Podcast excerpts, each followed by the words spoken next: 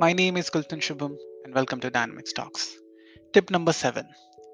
जब भी हम कॉपी डॉक्यूमेंट यूज़ करते हैं let's say we are creating a purchase credit memo या फिर हम सेल्स क्रेडिट मेमो बना रहे हैं और हम इसमें कॉपी डॉक्यूमेंट यूज़ करते हैं तो वहाँ पे सारे ऑप्शंस आते हैं जब आप कॉपी डॉक्यूमेंट के ऊपर जाओगे, आपको quote order posted shipment posted receipt posted invoice सारे डॉक्यूमेंट आते हैं यहाँ पे बहुत लोगों को मैंने देखा है कि वो ऐसा सजेस्ट करते हैं कि आप पोस्टेड परचेज रिसीट अगर परचेज साइड है एंड पोस्टेड शिपमेंट अगर वो सेल साइड है तो आप वो यूज़ करो कॉपी करने के लिए। But this is not right मैंने एक क्वेश्चन में पूछा था एक कैंडिडेट से कि आप पोस्टेड परचेज रिसीट बोलोगे या पोस्टेड परचेज इनवॉइस बोलोगे कॉपी डॉक्यूमेंट में यूज़ करने के लिए when you are using a credit memo let say तो वहाँ पे आंसर क्लियर नहीं था कि कोई एक डॉक्यूमेंट में बोलूँ तो क्यों बोलूँ? दूसरा क्यों नहीं कॉपी कर सकते नाउ एक पॉइंट है जो हमें बहुत क्लियर होना चाहिए कि आपको पोस्टेड परचेज इनवॉइस ही सेलेक्ट करना चाहिए। एंड द रीजन इज़ कि जब भी आप पोस्टेड परचेज रिसीट कर रहे हो,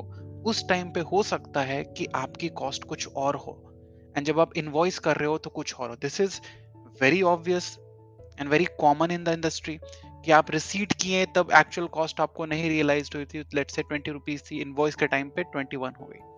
सो फॉर दैट रीजन हमेशा आपको actual cost posted purchase invoice के टाइम पे तो रहेगा या पोस्टेड सेल्स इनवॉइस के टाइम पे तो रहेगा ही।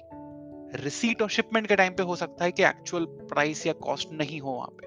हेंस एक कॉमन स्टैंडर्ड आप बना लीजिए कि वेन यू सजेस्ट दिस आप पोस्टेड इनवॉइस की ही सिलेक्शन बोले while you are creating a copy document any document using copy document okay so that's a tip for the day and we will see you in the next podcast